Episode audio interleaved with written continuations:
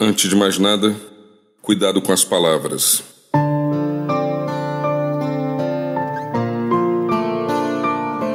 É possível que não consideremos com a seriedade necessária a força de nossas palavras. Em diferentes ocasiões, ouço e vejo pessoas em posição de ataque verbal. Altera o volume e a maneira de falar com o outro. E com isso, são capazes de promover mágoa e destruição.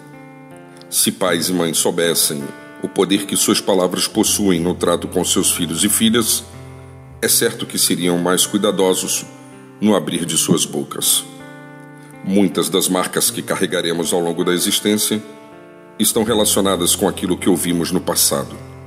Xingamentos, impropérios e acusações podem desmoronar nossa autoestima e expectativas futuras.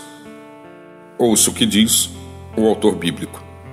Em nossas palavras reside o poder da vida e da morte.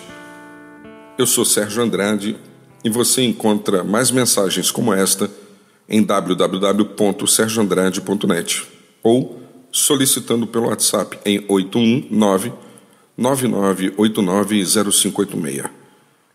Um bom feriado para você. Cuidado com as palavras.